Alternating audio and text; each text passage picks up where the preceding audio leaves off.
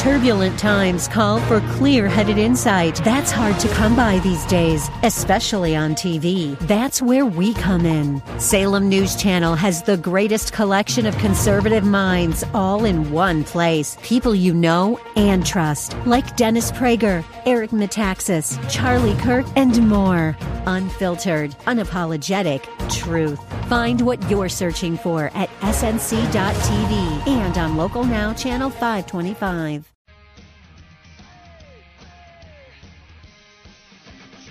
You're listening to Rob Black and Your Money on AM 1220 KDOW.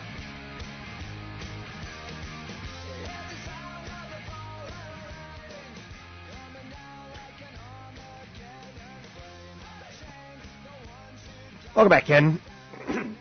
Rob Black and Money. I'm Rob Black, talking money, investing, and more. Thanks for listening to the show.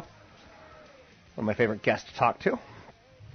I get to do this every Tuesday. Patrick O'Hare, briefing.com. How are you, Mr. O'Hare? Hey, Rob. I'm doing well. Thank you. Happy summer to you. Yeah, likewise.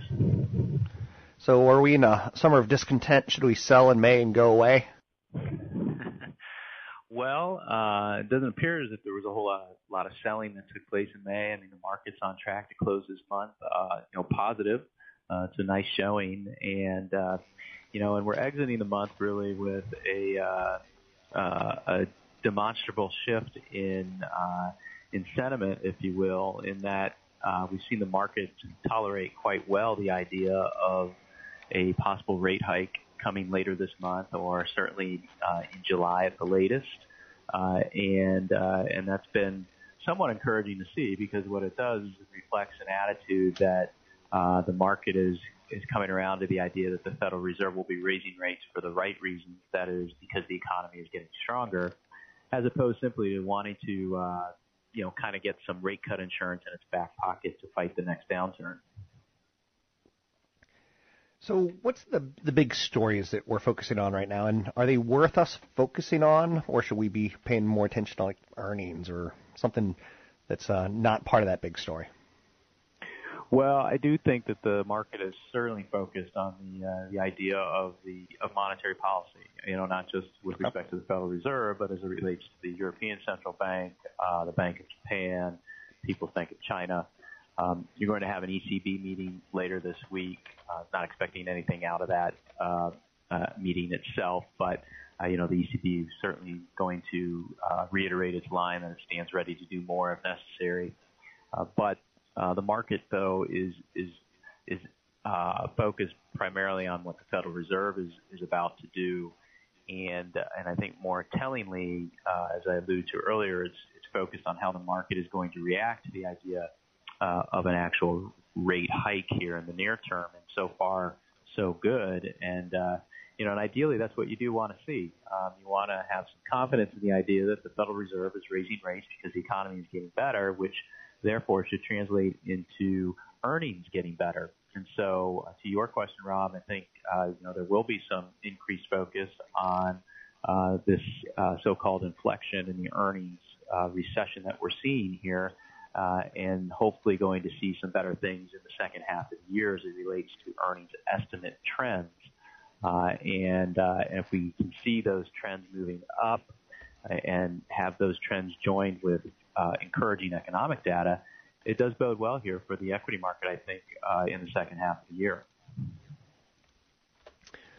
Oil prices and gasoline prices. Um, obviously, it's been an interesting two years with the oil going from very high to very low.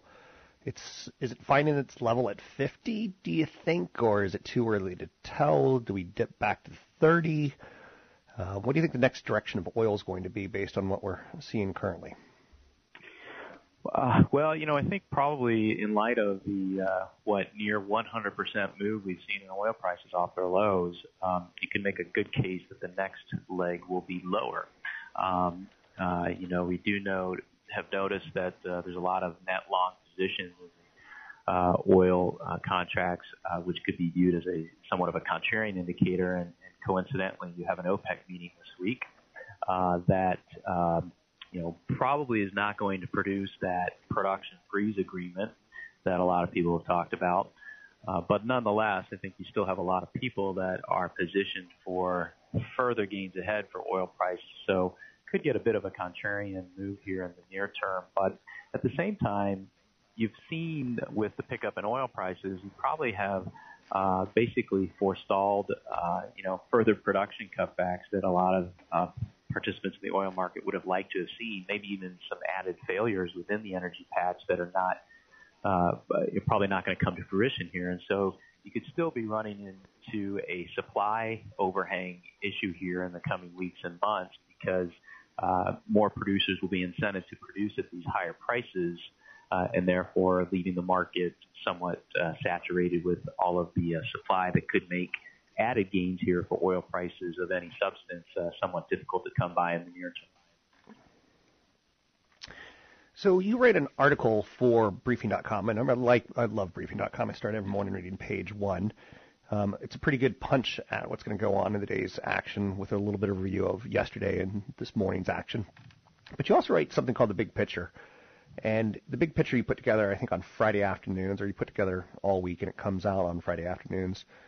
Um, you talked a little bit about the bullish bearish sentiment, and I think it's starting to get a little um, micro in people's minds when we start surveys like this. How important is it to study people who are thinking the market's going to go up bullish, people who think the market's going to go down bearish? Sure. Well, you know, notwithstanding the the everyday reminder that you should take emotions out of your decision making. I mean, the fact of the matter is that um, sentiment does does factor greatly into a lot of uh, individual investors' decisions. I think it's just part of our our makeup, you know, where it, it's difficult to divorce your emotions from some of those de- decisions that get made within the stock market. Having said that, the uh, American Association of Individual Investors does a survey every week. Um, and the latest survey that comes out on Thursday, so it was last Thursday, you know, was a real eye opener in the respect that it showed a remarkably high level of neutral sentiment. Right, the reading there was at 52.9%, which is the highest reading since the week of April 12, 1990, uh, and that's well above the long-term average of 31.2% and it was joined by a very low level of bullish uh, sentiment. That stood at just 17.8%. For some perspective for your listeners, um, you know, that was below the 18.9% reading seen the week of March 5th, 2009, uh, right, which was at the market bottom. Uh, and incidentally, at that same period, bearish sentiment hit 70.3% that week. Now, in this latest survey, bearish sentiment stood at 29.4%. So that's below the long-term average of 30.3%. And it's also well below the level we saw the week of February 11, 2016, uh, when it stood at 48.7%, and from which, of course, we saw a huge rally in the in the S&P 500. So what you have right now is uh, definitely low levels of bullish sentiment, but you don't have very high levels of bearish sentiment. You do have really high levels of neutral sentiment. So in the big picture column I wrote, what I was arguing uh, or or highlighting for readers is this potential for a so-called flat squeeze. Uh, so you have a lot of people that are sort of on the sidelines here, waiting for the market to take some direction. Uh, and based on uh, the prevailing, you know, breakout move here, things could accelerate quickly, either up or down, if those uh, fence sitters, so so-called fence sitters, get drawn back into the action to um, support that directional bias. So, uh, you know, coincidentally, here we are sitting at the very upper end of the trading range that we've been stuck in since uh, mid-March. So the next few weeks here, I think, could be somewhat telling here as it relates to a breakout in investor sentiment uh, and it tipping either more bullish or more bearish. Uh, but I think that the next big move will probably become more from a so-called flat squeeze as opposed to an actual short squeeze. Good stuff. A lot to digest there. One of the things I do is I cut your audio up and I send it to briefing.com and you all repost on your Twitter feed, but also I put it on my Facebook page if anyone ever wants to redigest what you just regurgitated out there for us to uh, process. Is there anything else that you're working on that you want to bring to our attention at this point in time? Well, this is a, certainly a very big week of economic data, and it's it's quote you know hard data uh, primarily, not not just the the soft surveys that we're seeing, which, you know, today, incidentally, the soft surveys, the Chicago PMI and the consumer confidence readings were both disappointing. whereas the personal income and spending report, which is a hard piece of data for April, was was rather encouraging. Uh, you saw personal spending up 1%, the largest month-over-month increase since August 2009, and it's a very good portent as it relates to a growth pickup in the second quarter. But we're going to see some more data throughout the week, and most importantly, the employment situation report for May, which is going to uh, certainly uh, flow right into the market's view of what the Fed is likely to do at the June meeting here. And so that's an important thing to watch. And, and uh, I'll probably be doing something built around the uh, the economic data we see this week uh, with respect to the, the big picture column that I'll be posting on Friday. And when the Fed does, or let's say the let's say the Fed does raise interest rates sometime in the next 60 days, do you think the market responds negatively, or do you think we're it's already built into the cake?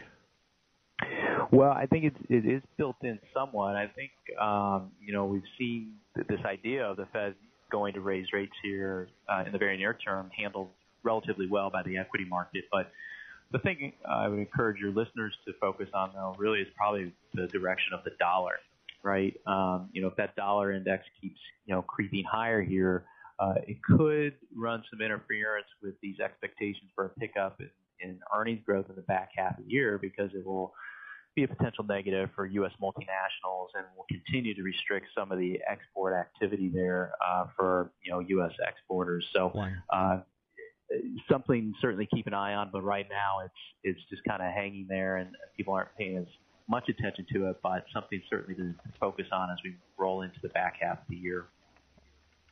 Good time to go on vacation with a stronger dollar, though, right? if the dollar's going up for the right reasons, I would I would agree. Yes, uh, in many respects, it is a good time to go go on vacation there. With that said, thank you so much. It's Patrick O'Hare with Briefing.com. You can find him and his articles that he writes every day at Briefing.com. It's an unbiased uh, opinion on both domestic and international markets. There's technical trading, there's story stocks, there's breaking news, there's thought out columns. Uh, it's really, really a must-use site if you're going to invest on your own or with a team of others, uh, both professionally or personally. You can find him at briefing.com. You can find me at Rob Black Show, Twitter Rob Black Show, YouTube Rob Black Show.